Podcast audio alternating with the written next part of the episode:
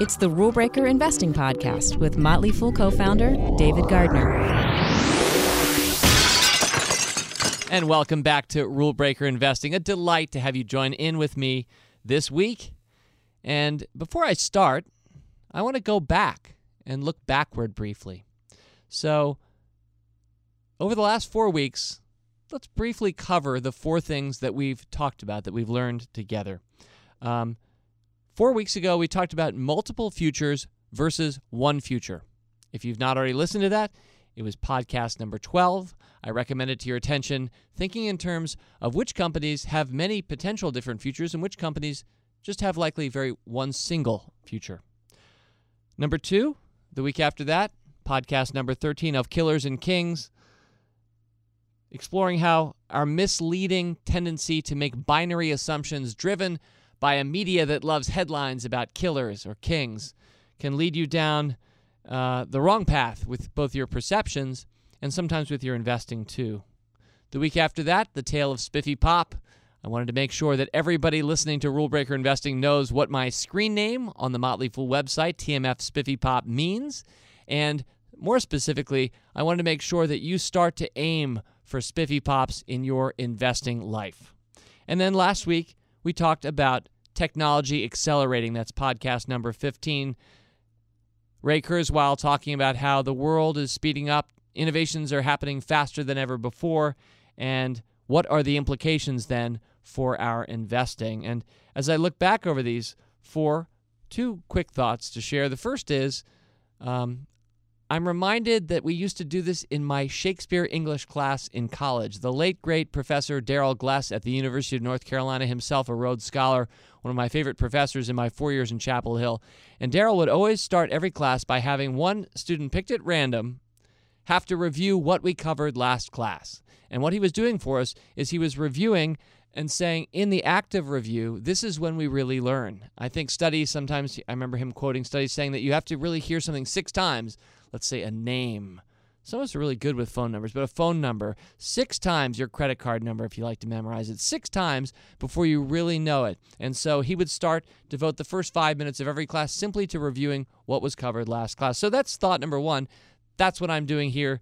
It's a tribute to Daryl, but I also just think it's good to remember where we've come from and remind ourselves um, and, and relearn those lessons. And then the second thought about that is a little bit deeper, a little bit more broadly, rule breaker investing, this podcast, I mean, as I think about those four topics, I mean, are those about investing or hardcore stock market stuff? Not really.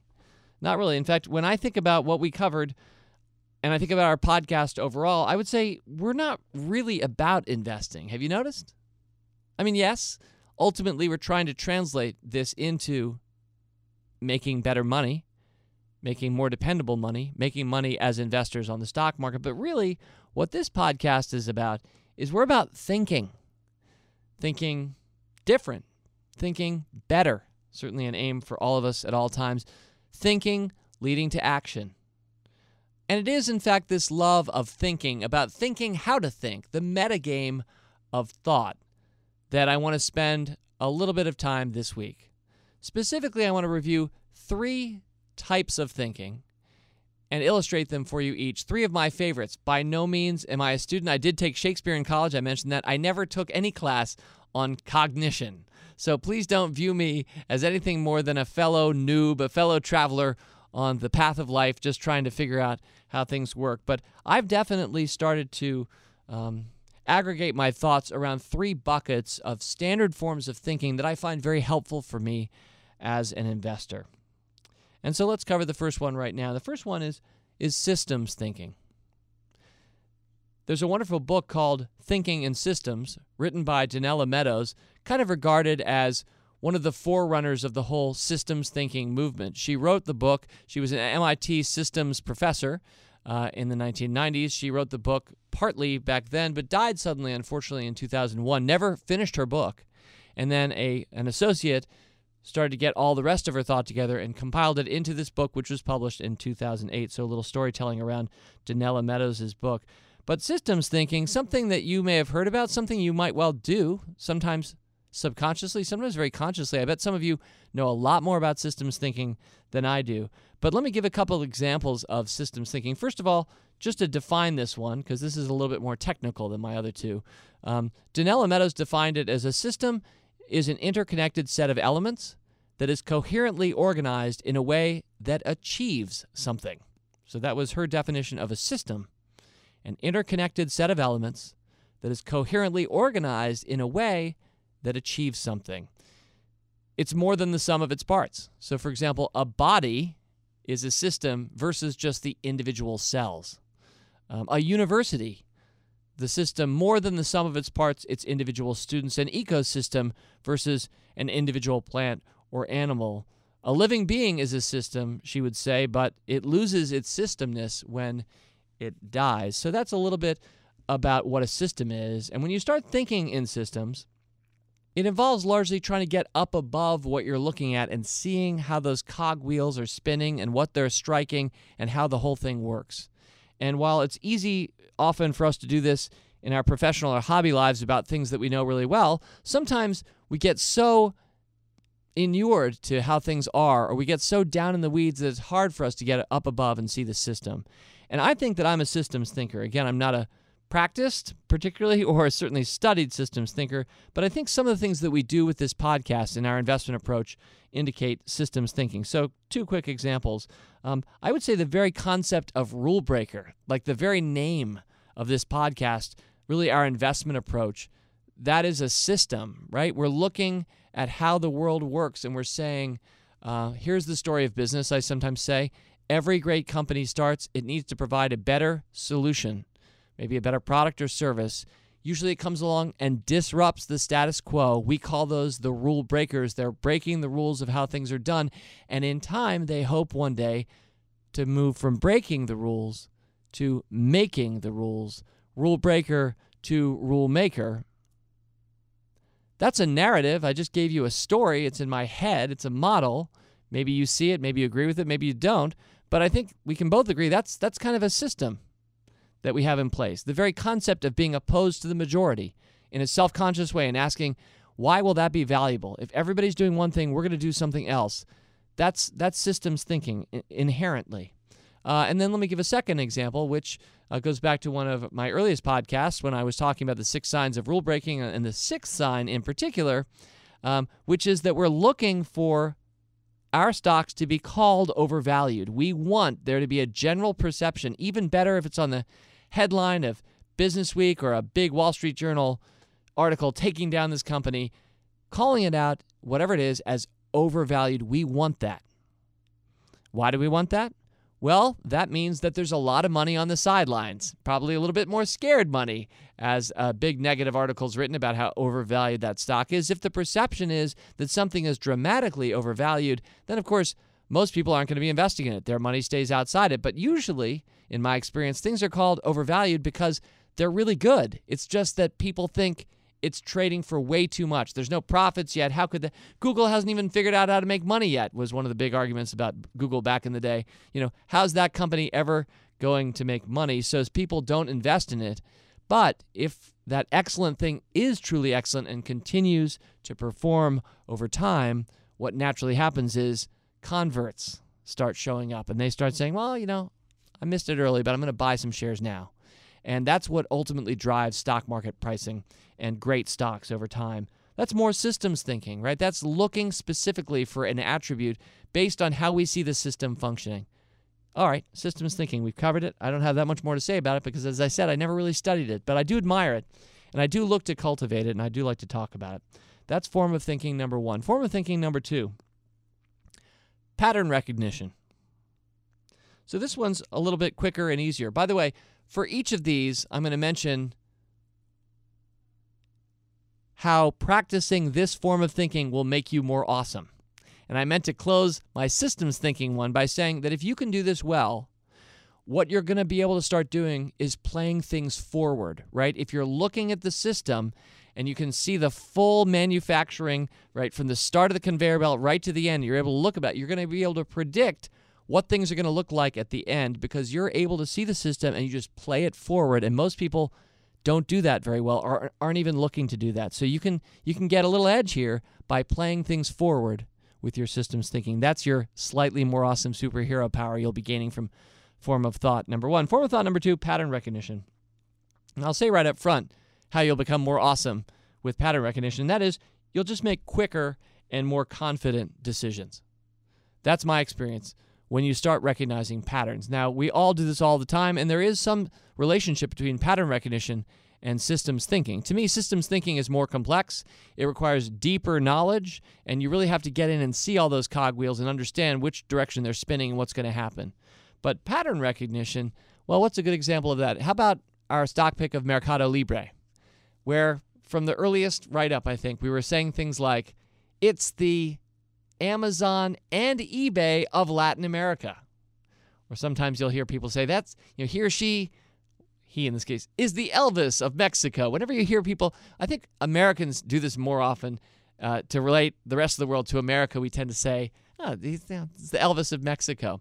Um, or I just read that uh, an article this week on Twitter about the Buffett of Canada. And apparently, there's now three or four people that are regularly called the Buffett of Canada. So, as investors, maybe especially as those of us who are Americans, I know I have a, I'm happy to say I have a lot of people outside of America who listen to Rule Breaker Investing, but maybe it's a particularly American phenomenon that we tend to do that. But anyway, pattern recognition, right? You've seen it before, and you've seen it enough times before that you now see again this thing happening, and it helps you be quicker and make better decisions. Um, let me give a quick additional example. Um, and we'll talk about it in another Rule Breaker Investing podcast. I haven't got to this one yet. So in future, we'll talk about the hype cycle. Uh, I know many of you will probably know Gartner, um, the consulting firm, um, developed this framework to describe the five stages of hype. And usually these are around things like new technology, or you could apply it to a stock or the stock market overall. You could, um, anytime you see hype, there's a cycle there, and once you've seen it enough times, you know which of the five stages, if you agree with the framework, if you agree with the pattern rec- being recognized, you can sort of see which of the five stages we find ourselves in, whether it's with 3D printing uh, as a technology or with GoPro as a company or a stock. So um, it's it's pattern recognition, and this is something where you have to let enough time play out that you gain this recognition over time. I'm not one of those people who thinks that we always get wiser as we get older. I think there's a lot of merit to say that uh, a lot of the real geniuses show up before the age of 25, and they're often starting the companies that end up being worth billions of dollars later. I think there's a lot to be said for youth. Uh, but I do think that, especially with pattern recognition, uh, this is something that probably comes better to us as time passes.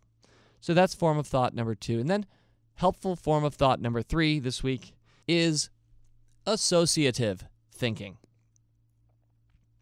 So, those of us who were alive in the 1970s will probably remember, I think it was Reese's. Yep, Reese's peanut butter cups. There was a their regular television advertisement at the time had somebody who was eating chocolate bump in by mistake, thoughtlessly, to somebody who was eating peanut butter. And of course, he or she would stick their chocolate bar by mistake in the peanut butter jar of the other person and angrily say, you just got chocolate on my peanut butter. Well, you just got peanut butter on my chocolate. And they then they both take a bite and they go, "Wow, that that that's really good." And that was of course a good ad for Reese's peanut butter cups. You got peanut butter in my chocolate. Associative thinking, when you pull something from one context completely out of that context and relate it to another context and have a discovery. What is the slightly more awesome you that you become once you start to get better and better at associative thinking? Well, for this, I think you're going to come up with more novel, creative, and interesting ideas as a consequence of getting better at associative thinking. I'm going to give a stock market example in a sec, but let me mention a book. I mentioned Donella Meadows' book. If you want to get better at thinking in systems, read the book by that name. Uh, there's a wonderful book in 2004 called The Medici Effect, which I'm sure some of you have read. It was a business bestseller that year. And it's all about how well, using Renaissance Italy as its metaphor, how, how important it was at that time to have people from completely different cultures, completely different religious, cultural, um, business practices all congregating and smashing up against each other like atoms that throw off sparks and create all kinds of um, new ideas and possibilities. Really, the life of the Renaissance, and specifically if you think about Florence and you think about Italy, kind of the heart of it. So, what, what that meant for art uh, and music and thought and, and commerce. Really important. And the Medici effect, therefore, was, you know, the Medici family dominant in Florence at the time, but it was it was really that all of the commercial gain, since this was a business book, possible when you invited many different viewpoints and many different um, possibilities. So, so that's the Medici effect. A very good book on associative thinking, and I think you'll enjoy it if you haven't read it. Um, let me give a couple quick examples uh, to close. Uh, one is uh, Warren Buffett's great line, and we have this line as the single largest quote I think that you'll see if you ever come visit us at Fool headquarters. It's Buffett. It's my favorite Buffett line. I'm a better investor because I'm a businessman, and a better businessman because I'm an investor. Let me explain why I think that's such a great quote, and it's pure associative thinking. I'm a better investor because I'm a businessman. Well, we all know Warren Buffett is a businessman. He is uh, the founder, CEO, I think, still. But anyway, Berkshire Hathaway, a company that is an amazing company, great stock, owns many other great companies. He is definitely a businessman. But what he's saying is he's a better investor because he's a businessman. Well, you can imagine why. Because there's no substitute for being an entrepreneur or trying to run or work within a business to get you to realize what's working and what's not. It gives you insight into when you're starting to pick stocks. Do I admire this or that aspect of that company based on my own knowledge of my industry or the culture at my company? You are a better investor because you are a businessman. And to reverse it, he also says, I'm a better businessman because I'm an investor. Let's think about that for a sec. Well, the very act of picking stocks has you constantly, at least me, constantly looking for best practices. Who's winning out there? Who do I think is going to win? You're constantly looking and trying to find excellence. And to complete the circle here, I would hope that you'd start trying to pull some of that excellence into your own business. Again, whether you are an entrepreneur of a small business, we have many listening to this podcast. We have a lot of um, small business owners who are Motley Fool fans and followers. But we also have many other people who just work within businesses. And, uh, and I'm speaking to all of you. We as investors should be learning and studying the best and then in, influencing those around us to pull those things into our company. In fact, one of the best things we did at the Motley Fool in the last five years is we had an all company challenge a few years back where teams of eight to 10 fools were sent out, actually by their own autonomous choice, somewhere in the greater Washington, D.C. area where we work, and to find a company and to spend a little time with that company's permission, learning about them, and to learn something awesome that they do at that company, whichever one it was. And we covered about 50 companies that we could try at our company. And as a consequence, a few years later, we're a much better company as a, as a consequence of that. We are better businessmen because we are investors. So that's great associative thinking. And I want to close with an example about a stock that I once picked, and it's Martha Stewart Omnimedia. Now, this is a stock I picked um, more than a decade ago in Motley Fool Stock Advisor. I, I'm, I'm hoping some of you were there with me, buying along with us at the time. But what was funny, the associative thinking for me is normally I would never have invested in Martha Stewart Omnimedia. It was a beaten up stock, and I prefer winning companies that are doing well and adding lots of value to the world. And no, I, no question in my mind, Martha Stewart has added value to our world. But at the time, she was under fire for the insider trading. I'm sure a lot of us remember that, and her stock had absolutely tanked. And I decided I was going to recommend it. And in fact, um, I think it was Hulbert or a Wall Street Journal article mentioned six months later that of all the stock pickers in their database, there was only one that was long, Martha Stewart Omnimedia, and it was the Motley Fool Stock Advisor. I'm happy to say that one worked out pretty well for us. Um, but my experience that I'd had just before picking that was to play a board game. And we have actually a board game called The Motley Fools Buy Low, Sell High. I think you can find it on Amazon. I'm definitely not here to peddle it. We don't make much money from sales of board games, I assure you. But uh, but the experience of that game has you looking for things that have just been crushed which is not even my own investment strategy. That's not what we talk about in rule breaker investing, but it really the way to play that game is when everyone else has given up on one of the three stocks that you can buy in the game, that's the time to start buying. And I, I translated that experience associatively, the Medici effect here, directly to deciding to step out of my own normal comfort zone and pick Martha Stewart Omnimedia, which did end up being a wonderful stock pick because we truly did find Martha at the darkest time for that company, and the stock did pretty well in the succeeding couple years. Although I wish we'd continued holding it, we sold it a little early. Anyway, associative thinking. So there we have it this week. Three forms of thought that I, any one of which you should get better at. I'm trying to get better at. I'm showing you all three of them because I try to use them intentionally and actively and become a better student of them. Systems thinking, pattern recognition, and associative thinking.